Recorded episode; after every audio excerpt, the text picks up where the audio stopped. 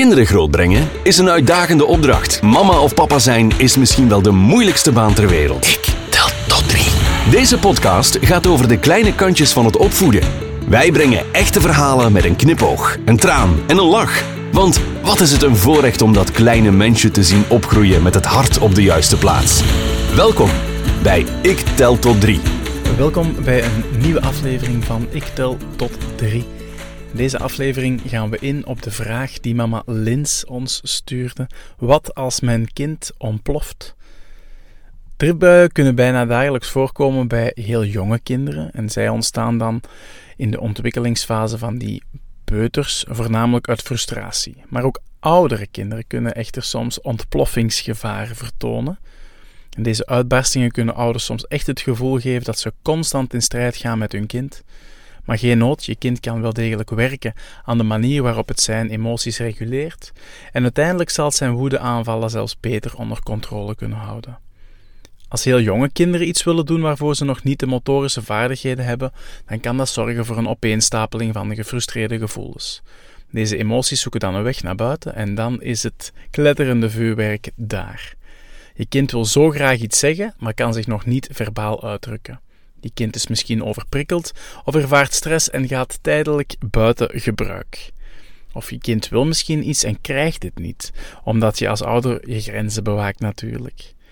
Alweer redenen om de rust in huis danig te verstoren. Je kind heeft nog onvoldoende geleerd om zijn gevoelens te gaan reguleren en heeft meer dan ooit jouw hulp daarbij nodig.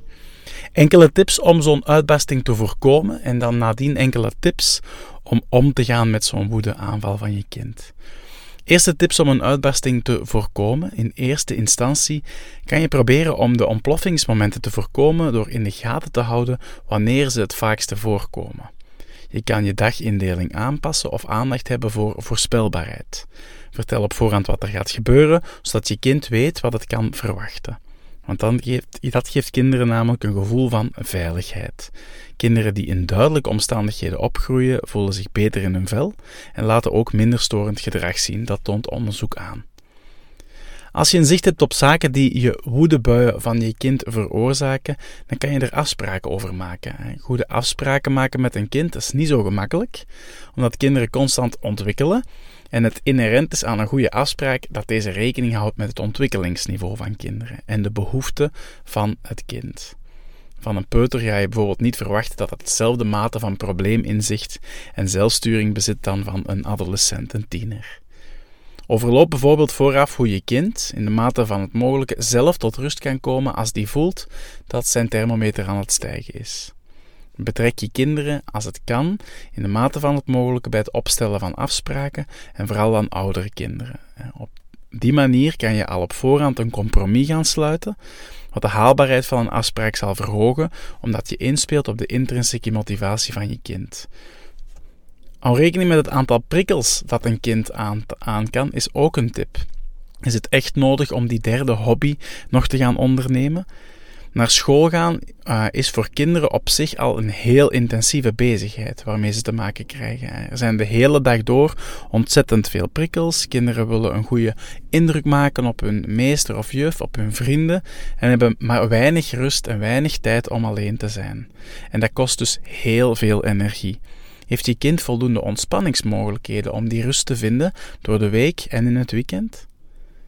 Een derde ding dat je nog kan doen in de opvoeding ter voorkoming van die woedeaanvallen bij je kind is de gevoelens van je kinderen in de dagelijkse gang van zaken erkennen. Hierdoor voorkom je dat emoties gaan uitgroeien doordat ze heel lang onderhuids moeten blijven. En soms krijgen kinderen hier zelfs buikpijn van. Voor meer tips over waarom je best voldoende stilstaat bij de gevoelens van kinderen, verwijs ik je naar mijn andere podcast daarover. Kinderen de taal leren van emoties staat centraal. En wat dan als de bom barst en je kind krijgt een woedeaanval? Wel, eerst en vooral is het heel belangrijk om rustig te blijven. Adem in, adem uit. Blijf zelf zo kalm als je mogelijk kan en ga op die piekmomenten zeker niet in discussie. Je kind is even niet voor reden vatbaar en zal eerst tot rust moeten komen. Laat die frustratie er maar zijn. Laat dat verdriet er maar even zijn. Zelf boos worden op je kind zal zijn thermometer alleen maar verder laten omhoog gaan. Grijp in natuurlijk als je kind agressie gebruikt tegen anderen, met voorwerpen zal gaan gooien of um, zichzelf pijn doet. Weet ook dat kinderen vaak wachten om tot ontploffing te komen in een omgeving waar zij helemaal zichzelf kunnen zijn. In zekere zin mag je het dus als een compliment beschouwen dat je kind bij jou ontploft. Het heeft daar speciaal op gewacht. Nog een tip om om te gaan met een woedeaanval is formuleer wat je zegt zoveel mogelijk op een positieve manier. En zorg dat kinderen weten wat ze wel moeten doen in plaats van wat ze niet mogen doen. Zeg niet dat je kind niet boos moet zijn, want dat is de emotie die het op dat moment ervaart. Maar zeg wel hoe je verwacht dat je kind daarmee omgaat. Achteraf kan je best een rustig momentje uitzoeken en dan in gesprek gaan. Vragen stellen aan je kind en vaak ga je er zo beter uitkomen dan dat je je kind de les zal leren of zal straffen. Het is cruciaal om in gesprek te gaan, omdat de kans anders heel groot is dat het kind zich oneerlijk behandeld zal voelen en de situatie terug kan escaleren. Het kind uh, voelt alsof er geen rekening met hem wordt gehouden. Nodig je kind bijvoorbeeld uit om uit te leggen hoe zie jij de situatie. Gedrag is er nooit zomaar. En geef erkenningen voor het gevoel dat er dan in de uitleg van het kind naar boven komt en bekijk ook samen hoe jullie tot een oplossing komen voor de toekomst. Soms is ook herstel van de dingen die je kind in het verleden dan heeft, heeft aangericht belangrijk. Hij heeft daar even aandacht nodig. Kinderen die vrijheid krijgen om zelf na te denken over oplossingen, hoe kan ik het de volgende keer beter aanpakken, die krijgen op termijn meer zelfsturing. En die gaan die vaardigheid in het latere leven ook heel goed kunnen gebruiken.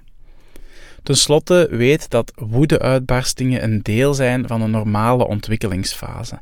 dus meestal zijn ze ook van voorbijgaande aard. Kinderen moeten sociale vaardigheden aanleren en daar hoort ook bij hoe ze kunnen omgaan met boze, verdrietige of gefrustreerde momentjes. Als je als ouder zorgt voor voldoende verbindingsmomentjes, kan je heel wat pittige uitbarstingen voorkomen. En zo zijn we aan het einde gekomen van deze QA-podcast, waar ik dieper inging op de vraag: hoe kan je je kind um, tot rust laten komen als het ontploft? Dank voor het luisteren en tot de volgende keer. Dit was Ik Tel Tot 3, de podcast over echt ouderschap. Abonneer je voor nieuwe afleveringen, reageer of stuur ons een berichtje op ikteltot3.be.